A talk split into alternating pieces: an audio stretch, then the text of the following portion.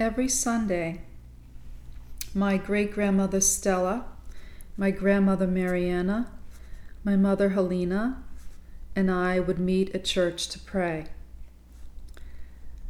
The women in my immediate family touched me greatly on my mother's side, and my grandmother Viola, on the paternal side, was always a positive inspiration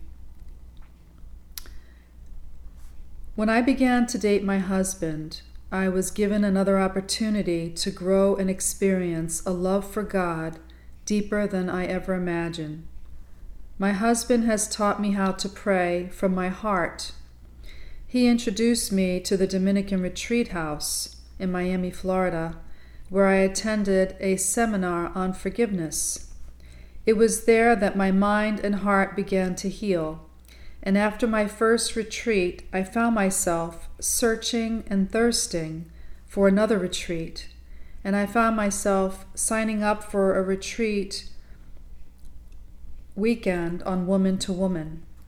In July of 2000, we scheduled our first weekend retreat to experience Christ in the Spirit, a charismatic conference in Hollywood, Florida. And I fell from my old self and became alive in God's Spirit. My eyes and ears were opened and receptive to the Lord.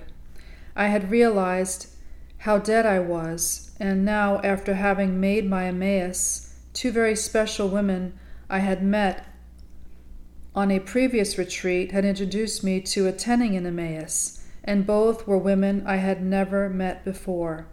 They were and are my special spiritual sisters the two people God had chosen to be in my life.